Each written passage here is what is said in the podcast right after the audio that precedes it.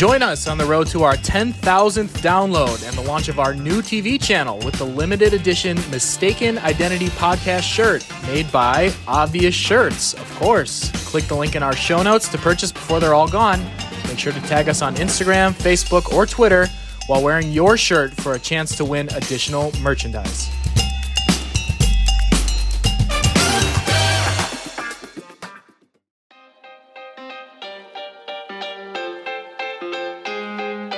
The two two pitch. There's a drive deep right. Cubs win! Cubs win on a grand slam by Hayward.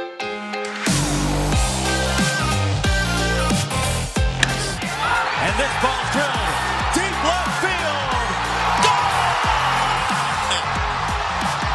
Have all the fun you want, Tim Anderson. One is done.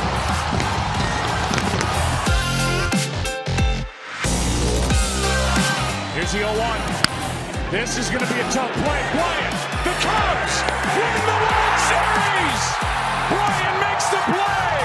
It's over, and the Cubs have finally won it all.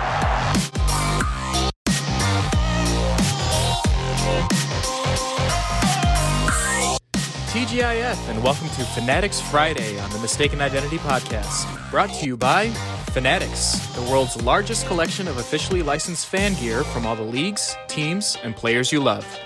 Head on over to the show notes to gain access to the worldwide leader in licensed sports merchandise from all of your favorite teams, and be on the lookout for your chance to win some free items. Now, here are your hosts, Frank and David.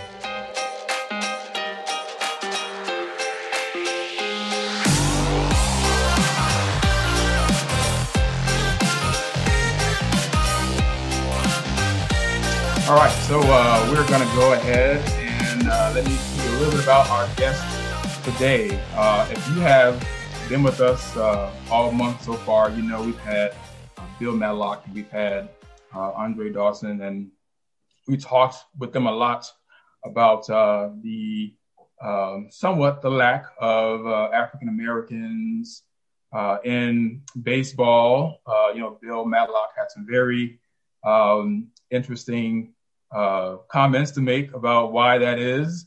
Um, so we're telling a story. Uh, and so this today's guest helps us fit in perfectly with what we've already discussed uh, with those Cubs legends.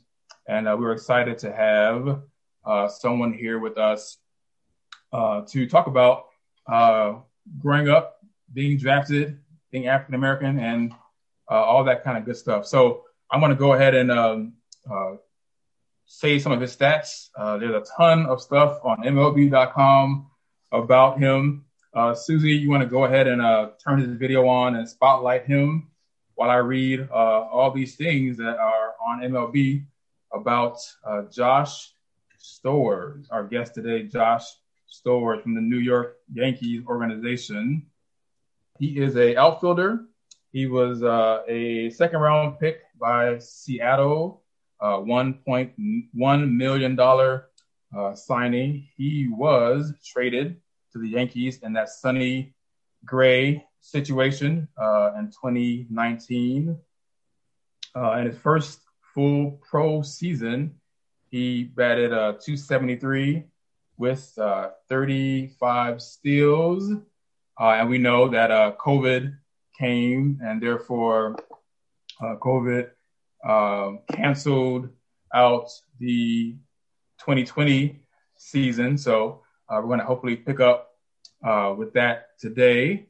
Uh, so he played college ball at the University of uh, Louisville.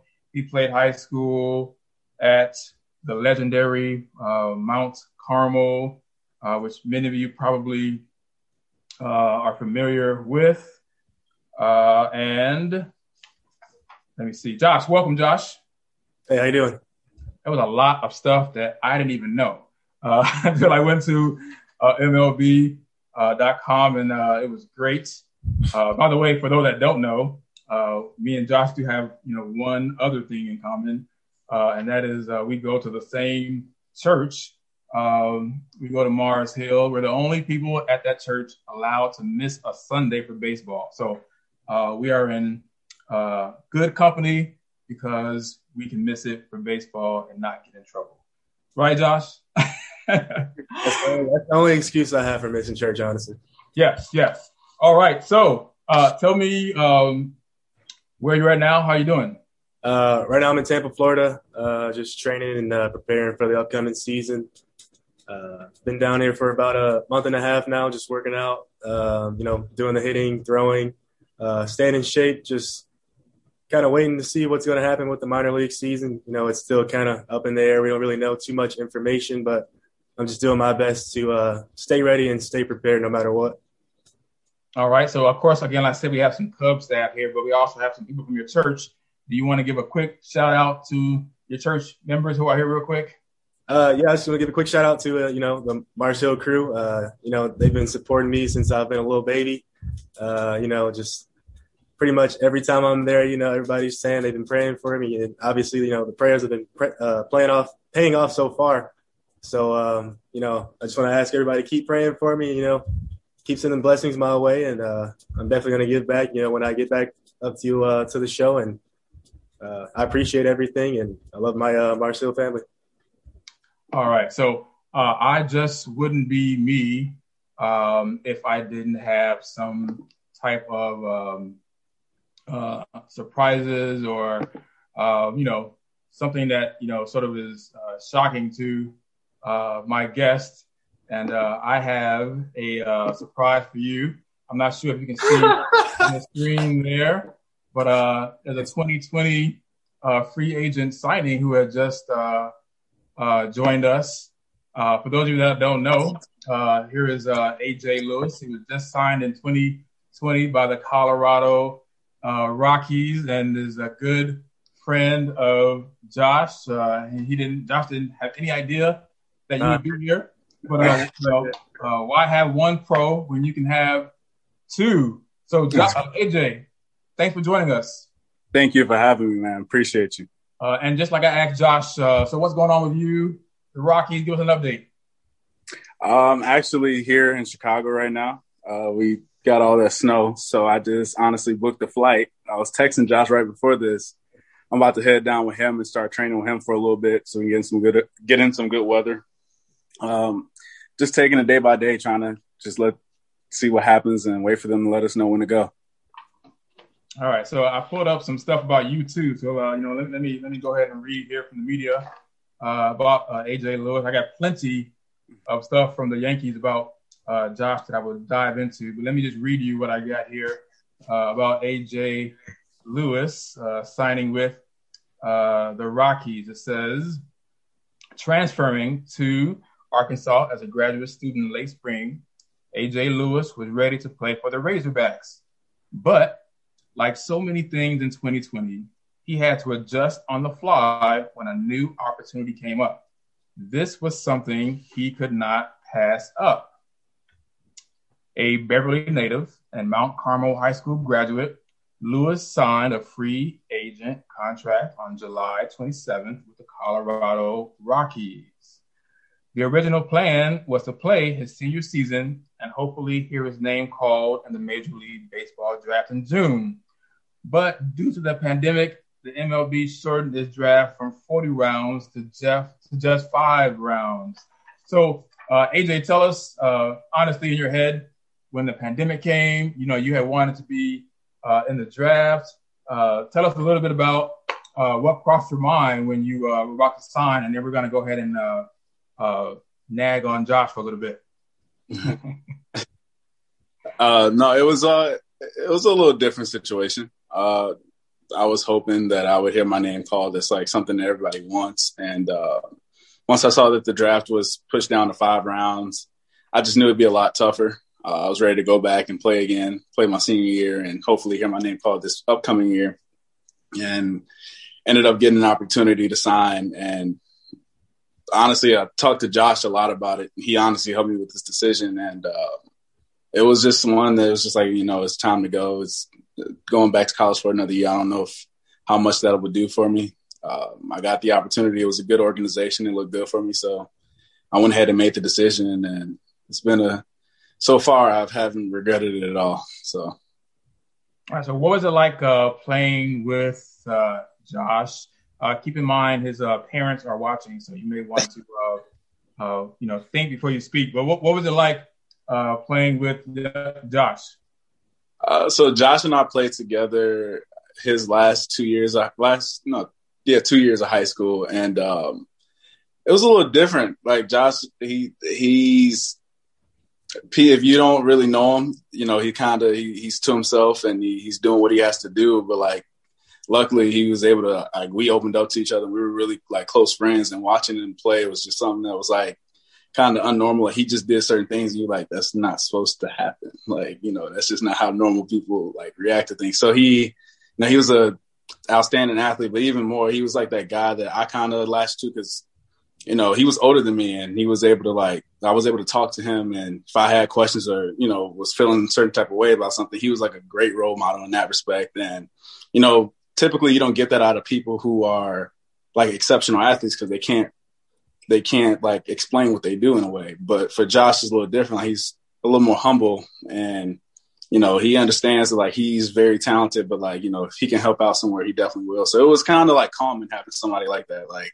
this guy that can do all these crazy things, but still be like, you know, humble enough and have enough humility to, you know, help out where he still can. So it was, it was really cool playing with Josh. All right. Uh, so Josh, tell us about playing with A J. Uh, playing with A J, you know, I actually I see myself in him, and just with it's crazy that even though he's a year younger, we kind of have the same story.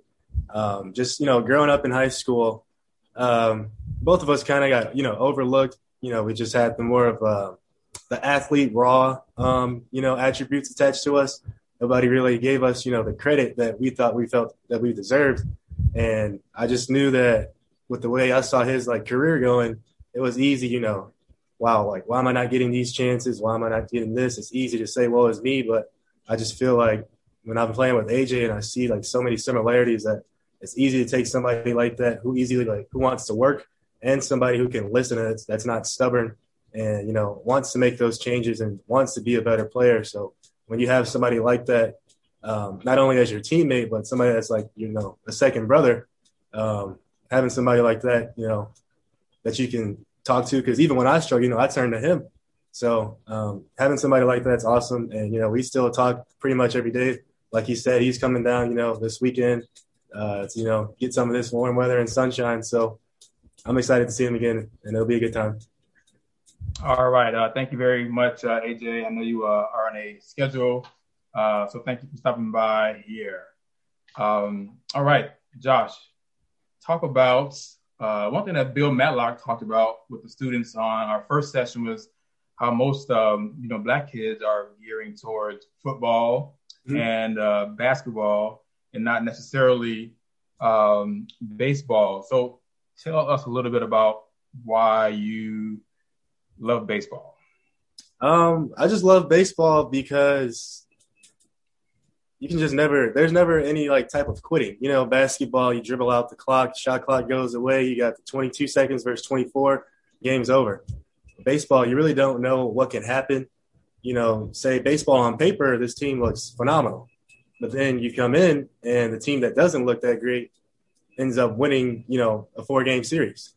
So I just love that aspect of you never know what's going to happen, and it doesn't matter what's really on paper because – you're hitting a round ball with a round bat, which is one of the hardest things to do in sports. So it really doesn't matter if, you know, you're the most athletic person on the field. If, you know, you're not putting together, you know, the work when it comes with the small skill set, then it really um, it really makes the biggest difference. All right. So we have a lot of uh, little kids on here who are probably uh, little league age. Uh, did you play little league? Where at? Uh, tell us about the little league situation. Um, so I grew up in a town called Westchester. It's about fifteen minutes um, outside of the city of Chicago, uh, surrounded by Bellwood, Maywood, um, LaGrange, that area. So um, I started playing there, I want to say, when I was around five. And ironically enough, my first team was the Yankees um, for T-ball.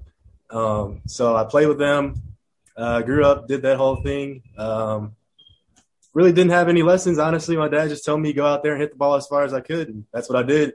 and it um, translated from there, and um, you know, started to catch the eye of um, you know some um, local travel teams. Word got around that there's this kid tearing up Little League, but wasn't really playing with any travel teams. It's just playing Little League baseball, then moving on to football, and you know, going about his life. So um, from Little League baseball, I went and played with a team called the Lemont Indians, uh, starting when I was eleven, and that was a that was honestly an interesting transition because I was the only black kid um, on an all-white team, especially in an extremely like all-white neighborhood way out there in Lemont. So um, that was really my first taste of, you know, wow, like not too many black people play baseball. All right, so uh, and we asked the same question to Andre Dawson, and uh, we asked the same question to you. Um, uh, did you experience any uh, racism or backlash uh, being in an all-white environment uh, with school growing up? Um. Yeah, I mean, not from the – obviously not from my teammates because, I mean, being at such a young age, we weren't really um, – you know, that wasn't really on our minds. But as I got older and started to look back on, you know, some of the things that I heard and things that were said to me, I was like, wow, you know, that was, you know, passive-aggressive. But, you know, it's kind of a racist statement that some people were saying to me. And then, you know, when we would go down and play in Mississippi and, you know, these deep south uh, type states and play in these tournaments – and uh, as I got older, I ended up playing for a team called Gravel Baseball, and that team was all black. And so, you know, you have an all-black team from Chicago coming down to Mississippi and Louisiana and beating these teams. And obviously, like, you know, the parents aren't too happy about this. So there's a lot of things, a lot of comments that we heard and whatnot. But at the end of the day, you know, we were out there just having fun, and we really didn't even think too much about it. And it wasn't, it wasn't really something that was, you know, hanging over our heads because I think we were just so young and we were just mainly focused on having fun because there was no, there's no college, there was no pro ball. It was just, you know, you're out there with your best friends having a good time. Yeah, it's always been shocking to me to think, you know, that people would be so hurtful towards little kids who are just playing um, uh, baseball, but uh, we've definitely come a long way. Uh, so from there, let's talk about the legendary Mount Carmel High School. Uh, tell us about that. Uh, Mount Carmel, that was a that was a good experience. Uh, it was definitely a you know a learning a learning adjustment for me. Um, you know, going in, um, I wasn't even supposed to go to Mount Carmel. So you know, when I when I first ended up there, it's a kind of a culture shock. You know, all boys all boys high school. Uh, you know, Catholic school, private uniform, all that stuff. Just a bunch of stuff I'm not used to. So uh, getting used to that was a, like an experience in itself, but the baseball team uh, accepted me, you know, from day one. Um, started off freshman year, played on the sophomore team, didn't get to play varsity. So, you know, that was something I had to work towards. So I just always felt that my entire career I've just been working towards something. And nothing's really been handed to me. I've always felt that I've had to work. And anything that's come my way, like, I felt I felt that I've earned it. So I felt that, you know, going to Mount Carmel was a good step for me because – it allowed me to, you know, figure out what hard work truly was. Uh, as I was doing my research on this, uh, there was a U S A Today article actually that came out um, last year with uh, A J in it as well, talking about uh, the lack of black players in M L B, but uh, how this new crop is uh, showing promise. And they brought up um, how M L B actually uh, has his eyes on Mount Carmel. So it was a pretty good um, article to read. So I've got a question that I've been dying to know. Now, uh, you brought up your father, who is um, a, a preacher, pastor of a church. Yes. Uh, your grandfather is a pastor and a preacher of a church. I believe that your aunt as well. So for me, the one thousand dollars question is, uh, what like, is, is there any uh, baseball slash preaching uh, in the future, or, or, or, we, or is that not your calling? Honestly, I'm not. I'm. I'm not sure. I mean, my dad played baseball in college, and you know, he did grad school and everything, and then he got the calling later. So, um, who knows? I mean, you know, for right now, I'm. I'm more focused on having, you know, like a ten-year career. I mean, that's that's what's in the plans for me, and then we'll see after that. But as for right now, I'm. Uh, I'm focused on having a, a long career in M L B.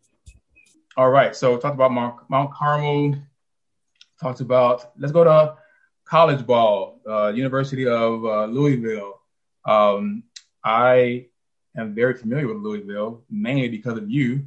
Um, I, you know, followed them when you were playing, and now it's in my uh, newsfeed all the time. So, uh, tell me a little bit about um, playing with Louisville? Um, Louisville, I mean, you go in there, it's it's not sweet. I mean, um, as soon as you get there, uh, they make it known that nothing's going to be handed to you. And that was something that I was looking for. Um, our coach, you know, he came from a military school, so, you know, he's very hard on the freshmen. And um, I figured that was something that I needed because, you know, everybody comes out of high school and they think they're the man. And then you go to college and now you're playing with an entire roster of every high school's best player.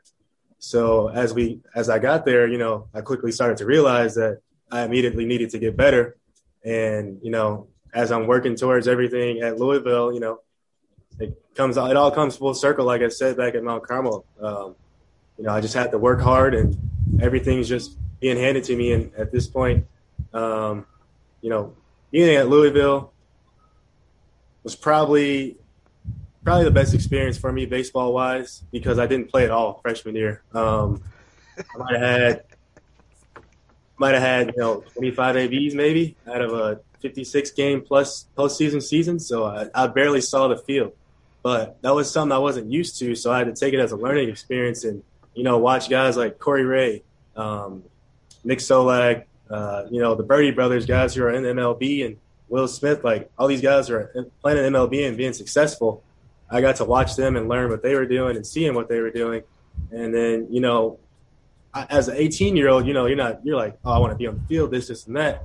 But the older I got, I realized that me sitting out was just as beneficial as me being in the lineup.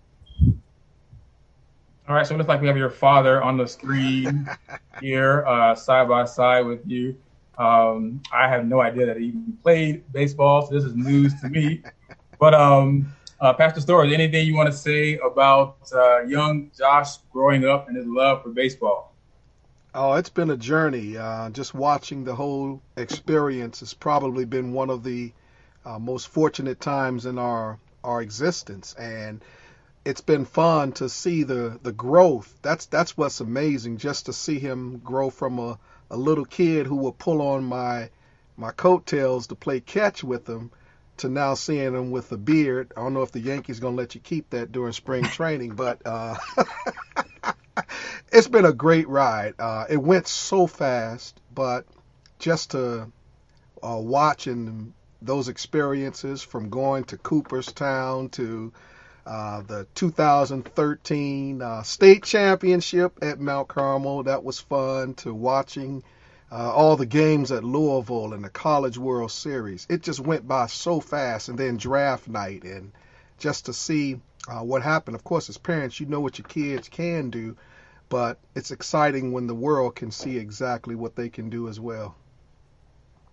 Um, all right, so we're uh, I want to go over to um, – Uh, the draft, because the draft is um, something that most of us will never get to um, experience. So I kind of want to talk about draft night. Uh, we see it on E S P N with the families, uh, and I see uh, we have found uh, your mother here um, as well. She's on the screen, uh, uh, First Lady Shante Stowers. But if I can uh, talk to you all of the family just about like draft night, because we have never experienced it. So um, what was it like? I mean, do I mean, are you sitting by the T V? Are you like, what oh, goes man. on?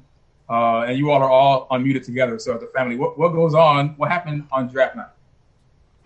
Oh man, it was uh, it was it was actually phenomenal. We were we were in Lubbock, Texas, uh, playing in I believe it was the Super Regional. It was the um, regional final. Yeah, it was the regional final game in Lubbock, Texas, at Texas Tech. And for those who've never been to Texas Tech, it is probably one of the most difficult environments to play in because, I mean, their fans, the Red Raiders, are, are phenomenal, and they will get under your skin. So it was a hot night in Lubbock, Texas, the day before the draft. I'll never forget this. And as we were there, um, I've seen the kid play from the A C C tournament to the College World Series, just literally take over a game uh, in fielding and with the bat. But there was a ball. It was hit in the gaps, and I saw him take out after it, and he didn't get to it, and he went down. I mean, this is the day before the draft, and I'm sitting there like, oh, my God. Oh, my God. You see your life flash before you. And um, this is what This is why I love Texas Tech. Even though they get up under your skin, and you're talking about a stadium, about ten thousand people, hostile. I mean, they're Red Raider fans, but the entire stadium went went went quiet, and they held up their Red Raider sign while he was still laying on the field, and my wife's calling me, his agent is calling me, and I'm sitting there like, oh my God, boy, get up, get up, get up, get up, get up. And uh, he finally gets up, and uh, everything works out well. And we end up losing that game, and Texas Tech goes on to the College World Series. And this is twenty eighteen. And um, after that, um, booked a flight from Dallas, Texas, to Louisville, because we knew the draft was going to be the next day, and we kind of knew where he was going to go uh, in the draft. So we ended up, uh, my wife drives, my daughter drives to Louisville from Chicago, and we fly there and we meet there and go to our cousin's house, and they lay out this big spread, and we're sitting there, you know, eating great food, by the way, and um, Josh is talking to his agent on one end, I'm talking to another agent on, on the end, and where he went in the draft and the team, we had no idea. We kind of had an idea of what three, the top three teams were. But to see the name flash across the screen and to hear your kid's name on that day, uh, yeah, there were a few tears that were shed and a lot of excitement, a lot of phone calls, text messages, all of the above. But it's an experience you'll never forget. Never. You want to jump in there, uh, Mom? It's very exciting. Um, like he said, uh, his sister and I, we jumped in the car and uh, we drove from Chicago um, to Louisville, and we were just all uh, surrounded with family around the T V and just waiting and anticipating. And um, and then when he got the phone call, he kind of went off to the corner, you know, by himself. And then they said, we'll give you another phone call. And so when the final phone call came and we saw him smiling, and I still have it recorded on my phone. And it was um, it was just wonderful. It was a wonderful feeling. It was a feeling of emotions and tears of happiness and joy, because he's worked so hard. Like he said, nothing has ever been given to him. He's been looked over Um, on a lot of situations where he deserves. So this was a great, a great day, and I'm looking forward to the next step for the M L B, for him to make it all the way up to the top. All right, uh, thank you very much, uh, both of you. Uh, so, so Josh, tell us about draft night from your perspective, the actual person. Tell us. Um, so draft night is definitely probably one of the best days of my life. Um, just to see, you know. It's pretty much twenty-one years of, uh, you know, dedication finally paying off. And um, like my dad said, you know, from my perspective, when it happened, um, me getting injured, you know, cutting off a ball that I've, I've cut off a million times in my career. So when I know I didn't get to it, I knew something was wrong. And I immediately felt like a sharp pain in my hamstring. And as I'm laying on the ground, the only thing I can think about is the draft's tomorrow. The drafts tomorrow, drafts tomorrow, drafts tomorrow. And I was like, wow, like I've worked so hard like this entire time, like done everything right, you know, like haven't gotten any trouble, you know, no mistakes, nothing, like no tem- like chased after no temptations, anything like that. And for an injury to kind of, you know, like wipe all of that out, you know, that would suck. But, you know, as everything, like my dad said, you know, everything turned out to be okay. My agent said everything's going to be okay. Like that's not a determining factor for everything. So they calmed me down. Um, next day, we got back to uh, Louisville. Um, you know, went over to my cousin's house. Um, they cooked us, you know, steak, potatoes, you know, pretty much five-star meal. Uh, couldn't ask for anything more. Um, when I was talking to my agent at the time, uh, he just gave me give me ballpark uh, of an area around the, the time I would go in, which would be around the sixtieth or the sixty-first pick. Um, I was actually, I thought I was going to go and be drafted by the Twins. And uh, really hadn't talked to the Mariners or anything like that. And so when my agent told me, uh, hey, would you, you know, would you sign for one point one million dollars with the Seattle Mariners? I was like, uh, yeah, what kind of question is that? Obviously I would. So, I mean, right. As soon as I got that phone call, uh, you know, biggest smile I've probably had in my life, you know, on my face, uh, you know, gave my parents a hug, you know, some tears were shed, obviously, of course, because it's just a great once in a lifetime moment up in Seattle. besides, you know, like me making the M L B. And uh, I was just happy that it was, I was able to be surrounded by, you know, my family. And then obviously, of course, after that, I went to go celebrate with my teammates. Hey guys, welcome back to Headlines and Hot Takes, brought to you by Lids dot com. Well, let's get the wrap-up of the Bears' disappointing but uh, predictable season opener out of the way as soon as possible. David Montgomery seemed to be the lone bright spot, picking up one hundred eight yards on the ground and a touchdown, but it was nowhere near enough as the Rams throttled the Bears thirty-four to fourteen. They were outclassed in just about every other phase of the game, and even though Matt Nagy used Justin Fields as an exciting chess piece for a few snaps and even paved the way for his first career rushing touchdown in the third quarter, you better believe he's already squarely on the hot seat heading into next week's meeting against the Bengals, or at least he is if you ask the Chicago media. Matt Stafford already seems to be loving life in Los Angeles now that he's away from Detroit, and the Bears are probably thanking their lucky stars that he is. Andy Dalton's performance was mediocre as well, as was the pass rush employed by the defense, so there's absolutely no guarantee that they can both get up to speed in time for a Bengals team that already took out the Vikings in overtime in week one. We'll probably be watching two primary storylines run in parallel that will ultimately end up being a little more important than the win-loss record in the regular season. Number one being, when will Justin Fields be named the full-time starter? And number two, when will Matt Nagy be fired? Obviously, these storylines will go hand in hand, but more underwhelming displays like we saw in week one will likely speed up both timelines by quite a bit. All right, let's shift gears a little bit and shine a spotlight on our podcast guest, Josh Stowers, as a segue into what to look forward to down on the farm for both the Cubs and the M L B at large. Since this podcast was recorded, Josh was included in yet another trade to the Texas Rangers in a deal that sent Rougned Odor to the Bronx. But regardless of where Josh has played in his minor league career so far, he's continually posted above-average production at the plate, and has only committed a pair of errors in right field in nearly five hundred innings of play. His batting average in triple A this year might not jump off the page, but his raw power, speed, and above-average eye at the plate give him a pretty rare skill set that makes him an outside contender for the thirty home run, thirty stolen base club in the M L B if he ends up getting consistent enough at bats. He's currently playing at the double A level for the Rangers and stands to shoot up their internal rankings so long as his home run and stolen base numbers continue to rise, which they have been each and every season.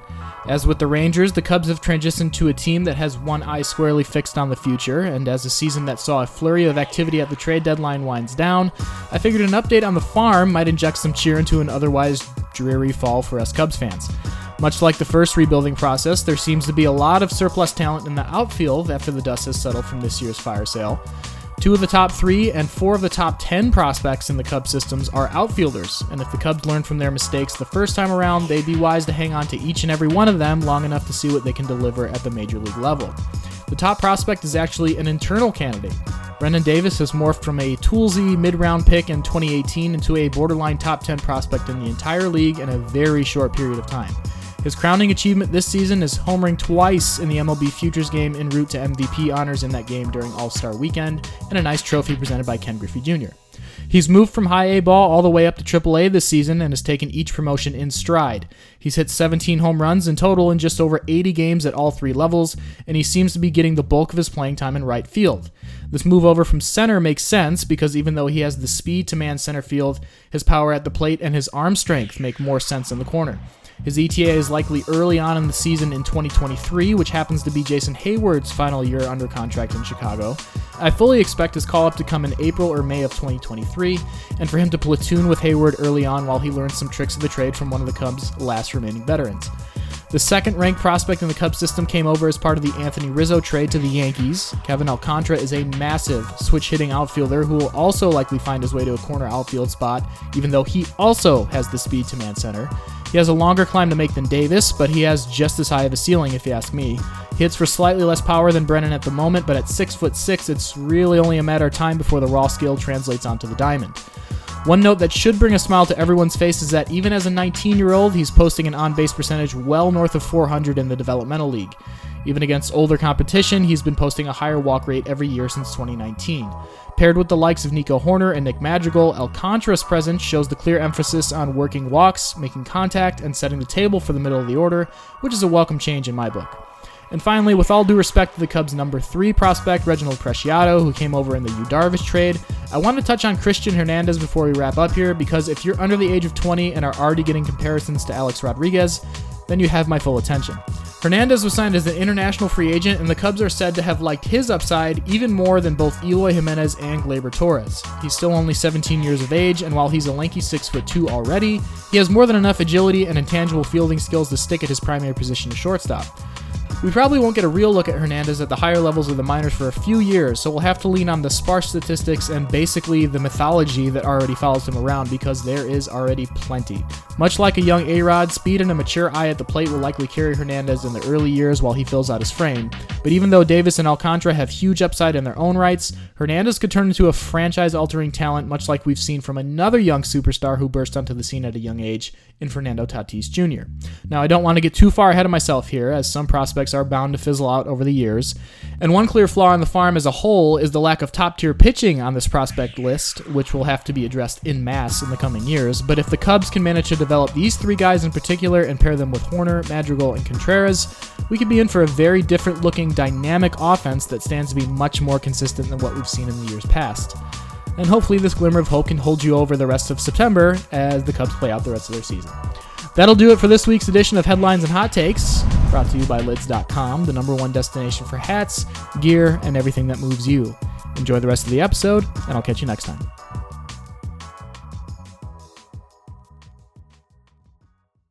So, now, again, yes, anybody offers me one point one million dollars, I'm going to say uh, yes to. Um, so you were drafted and then traded to the Yankees Uh, and the um, Sonny Gray uh, deal. So tell me your thoughts and feelings when you found out about that.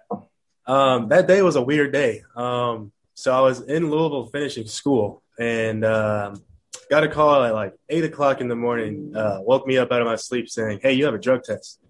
Are you in Chicago?" I said, uh, no, I'm in Louisville. So they say, well, the closest drug test facility to Louisville is in Bowling Green, Kentucky, which is two hours away. And I don't know if anybody knows this, but if you don't get to a drug test um, the same day, you fail and you have to sit out the entire year. So I have to drive two hours to Bowling Green, Kentucky just to go pee in a cup. And as soon as I'm done doing that, immediate phone call. "Hey, you just got traded to the Yankees. Thank you for everything and good luck." And I'm just sitting there like, wait, what? Like, I just drove two hours to pee in a cup. Now I got traded. And then it started clicking. This is why I had to do this drug test, because they wanted to make sure everything was okay. And, uh, you know, it was a, it was a weird feeling because I had just gotten drafted. I'd only been with Seattle for six months. And then, you know, I'm already getting shipped off to a new organization. But, I mean, it just goes to show, you know, our uh, our coach at Louisville, Dan McDonald, he always said, you're not playing for one team. You're playing for all thirty. And so it doesn't matter, you know, if you get drafted in June, you only play the three months of your short season. Um, you know, all thirty teams are still, you know, looking for, you know, the next prospect, you know, to make an impact on their team. And so apparently the Yankees had already had an eye on me um, in the draft. But obviously, like I said, I went earlier um, than I expected to go. And so they didn't get a chance to pick me. And then when the opportunity came, they were able to make a trade and bring me over to their organization. Uh, yes, I got some uh, quotes from the Yankees here I want to read later on, but they uh, they definitely get who they want uh, eventually. So I got to bring up the Cubs. Of course, we're all on. Most of us on the chat think the Cubs are the greatest thing ever. Maybe one person believes that the White Sox are on this on this call. But um, tell us about your love for the Cubs and favorite players and all things Cubs. I mean, growing up, you know, man, the Cubs, they weren't that good when I was growing up. But, you know, it was always the best atmosphere, you know, the best place to go catch a game. And, you know, especially during the days, you know, or middle school, elementary school, my dad would say, "You want to go watch a game?" I was like, yeah, of course. That's the day I get to miss school and to go watch my favorite sport. And so, you know, I always got to uh, go to Cubs games during the day. And, you know, we always had good seats. And I always loved, you know, watching Zambrano pitch, watching Derek Lee, watching Soriano, Aramis Ramirez, like all those, you know, mid two thousands guys that were on the team uh, back when I was growing up. So, uh, you know, going to Cubs games was always, you know, one of the things that I looked forward to whenever we could go. And, um, yeah, I would say I was definitely a Cubs fan growing up. Uh, now, you have actually been uh, with uh, one of our Cubs, uh, my favorite, Jason Hayward, uh, and the Players Alliance when they were out uh, recently in the community. Tell us a little bit about that experience and what you all did.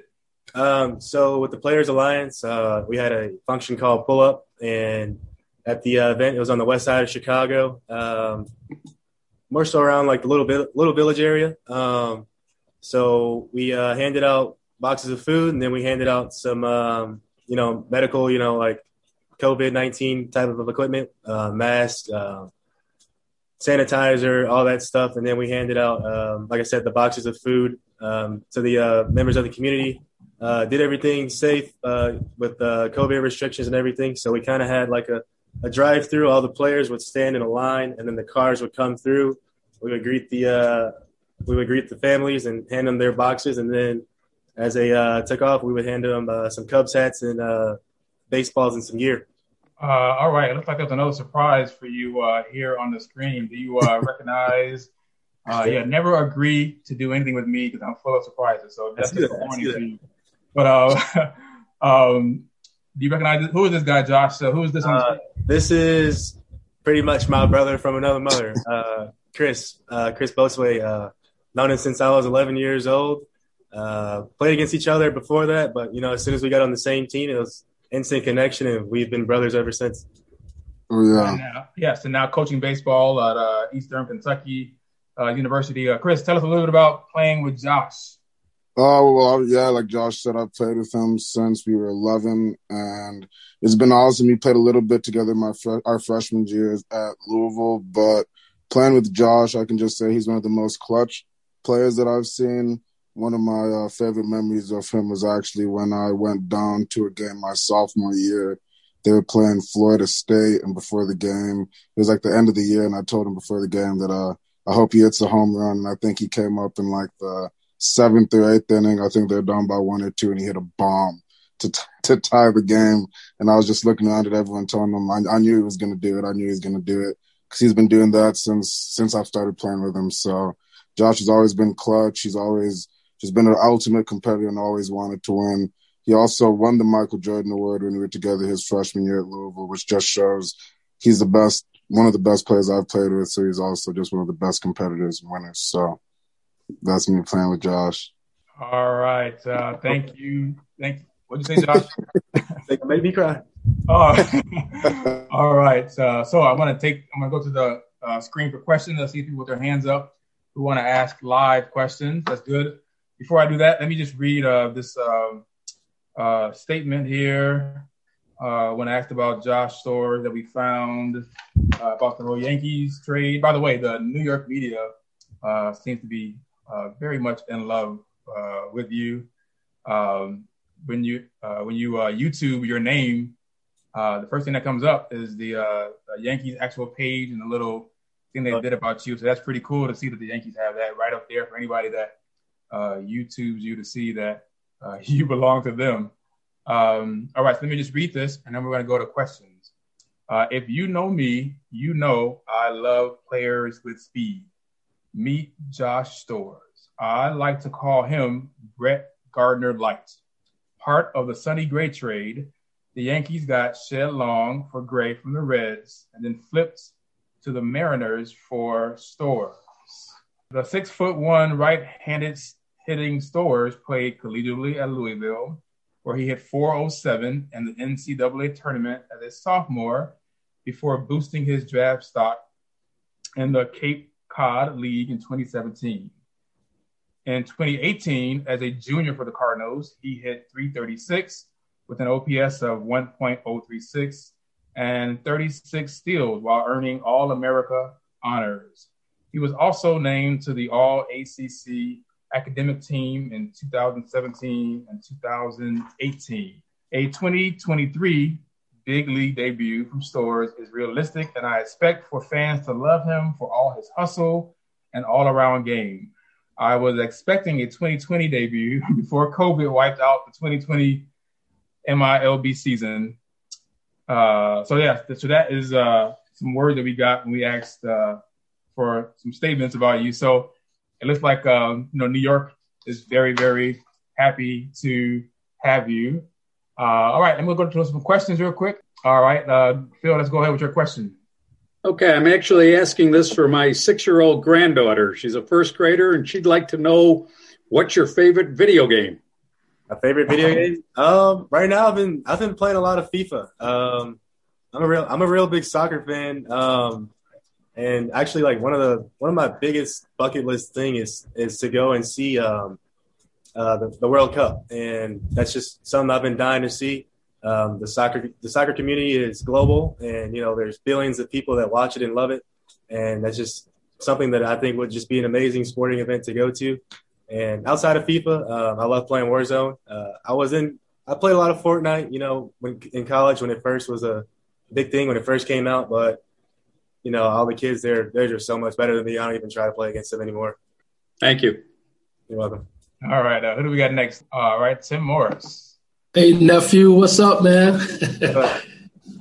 Good. Um, most of you may not know I was uh, the first scout. I, I said in his uh, when he played Little League he was going to make it, and I just thank God I'm able to see it.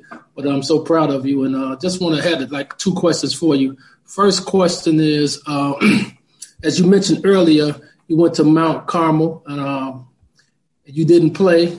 You uh, you played as a uh, on the sophomore team. So what uh, what would you tell a uh, young person like my son? He's younger, dealing with the same situation. What would you tell someone at that age about not being able to play when you feel you should be on varsity, but you have to play freshman and sophomore? And second question I would like to ask is, Uh, how did you feel, even though I'm a diehard Cub fan, so I know how I felt. So how did you feel when the Cubs or the Sox did not draft you? Uh, so for the first question, um, I would look at, you know, whatever whatever happens, happens for a reason. Um, it's always good. It's always easy, you know, to say, like, why am I not doing this? Why are they not doing this for me? You know, woe is me. But the biggest thing I learned is to just be where your feet are. And, you know, just take every every day in stride and, you know, try to have, like, little goals that you accomplish every single day as opposed to, you know, striving for the ultimate goal. Because the only way you can achieve the ultimate goal is to, you know, knock off those steps, like, day by day.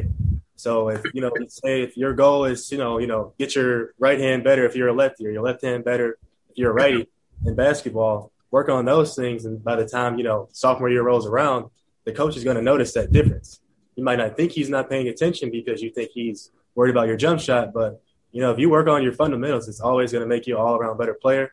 And then, you know, the biggest thing is just, like I said, the mental game and just taking everything day by day and just not not worrying about the overall big picture when that's years down the road. And then um, you said when I didn't get drafted, um, honestly, it's whatever. I mean, whoever's going to give me a, you know, who's going to sign my checks, that's who I would love to play for. So at the end of the day, it, w- it would be awesome, you know, if I could come back home and play for the Cubs or uh, for the White Sox. But at the end of the day, you know, being in, with the M L B team, at some point I'm going to play in Chicago, and that'll be my homecoming. But that was Thanks, a good man. answer. I was scared for a minute there. I'm about to burn this, this recording, but that was a good answer. And I can show this to the Cubs. All right. I was scared for a minute there, but good answer. Good answer. Uh, I got some private questions here that were sent to me. Uh, let me see. First question privately here is, what are your thoughts on uh, former players like Andre Dawson and Jackie Robinson and Hank Aaron? What are your thoughts on uh, former black players? Um, I think, you know, former black players, you know, I think they were pioneers. You know, a lot of the people that we look back at were, you know, record setters. Jackie Robinson, you know, Larry Doby, the first two players to play in the A L and N L. Um, Hank Aaron, you know, he breaks the uh, the home run record. Bob Gibson sets the E R A record. Like all those guys, I, I look back at. Um, you can't you can't say anything about them without naming some legendary thing that they did, and I feel that. That's a reason why, you know, black participation needs to increase in baseball because we can do incredible things. We just need to have the resources uh, available to us because baseball is an expensive game. And, um, you know, with all these uh, programs and, you know, A A U teams and other sports and stuff, there's no reason they can't be the same for baseball because, you know, black people are athletes and, you know, we pick up some that we like, you know, we're going to excel at it. So, I mean, if you give us the opportunity, I feel like we can – be great at any sport. Big Al, unmute yourself and go ahead. Hey, Josh, what's up, buddy? How you doing, man? Good, how you doing?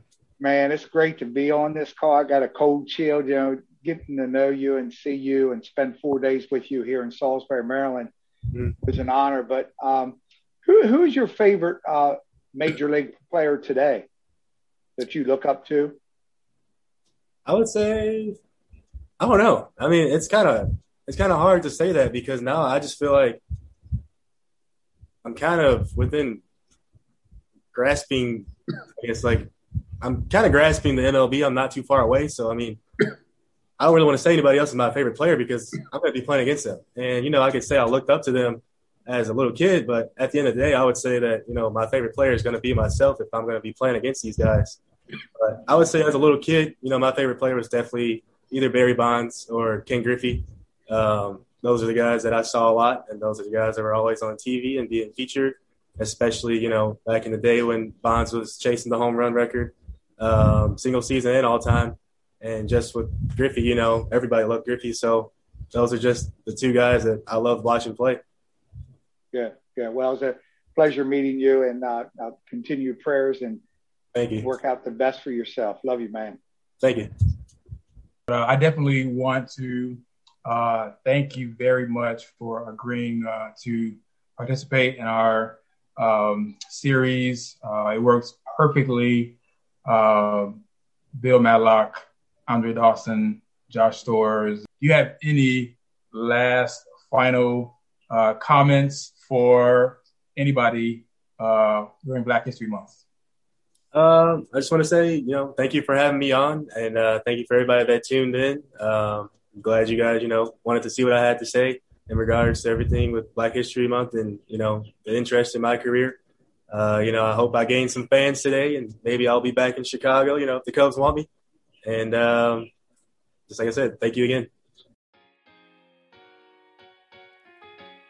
Hey, everybody. Joe Flaherty here with the Mistaken Identity Podcast. We hope you enjoyed this week's episode. We want to thank you for your continued support. We also want to extend a heartfelt thank you to those of you who have written reviews, dropped some likes, and shared our shows, as that has allowed us to grow beyond any of our expectations. As a matter of fact, we're excited to announce a new way for our loyal listeners to enhance their experience even more with our new membership feature. All you have to do is jump in the show notes and follow the link to our Patreon page, where you can find access to a whole bunch of extra goodies for as little as three dollars a month. You'll be given access to exclusive content, merchandise, behind-the-scenes video, early access to episodes, the ability to make special requests for guests, and much, much more. Now, if that sounds like something that interests you, head on over to Patreon and search Mistaken Identity Podcast, or simply follow the link in our show notes to join the likes of Nancy Sullivan, Alice Daniels, and Kathy Chester at the rookie level, all the way on up to the Hall of Fame level with longtime listeners Kathy Wheatley and Kathy Grossman. As always, we can't leave without our disclaimer. The views and opinions expressed in this podcast are solely our own, and we do not speak for or on behalf of the Chicago Cubs or any other organization. Stay safe, and we'll catch you next time.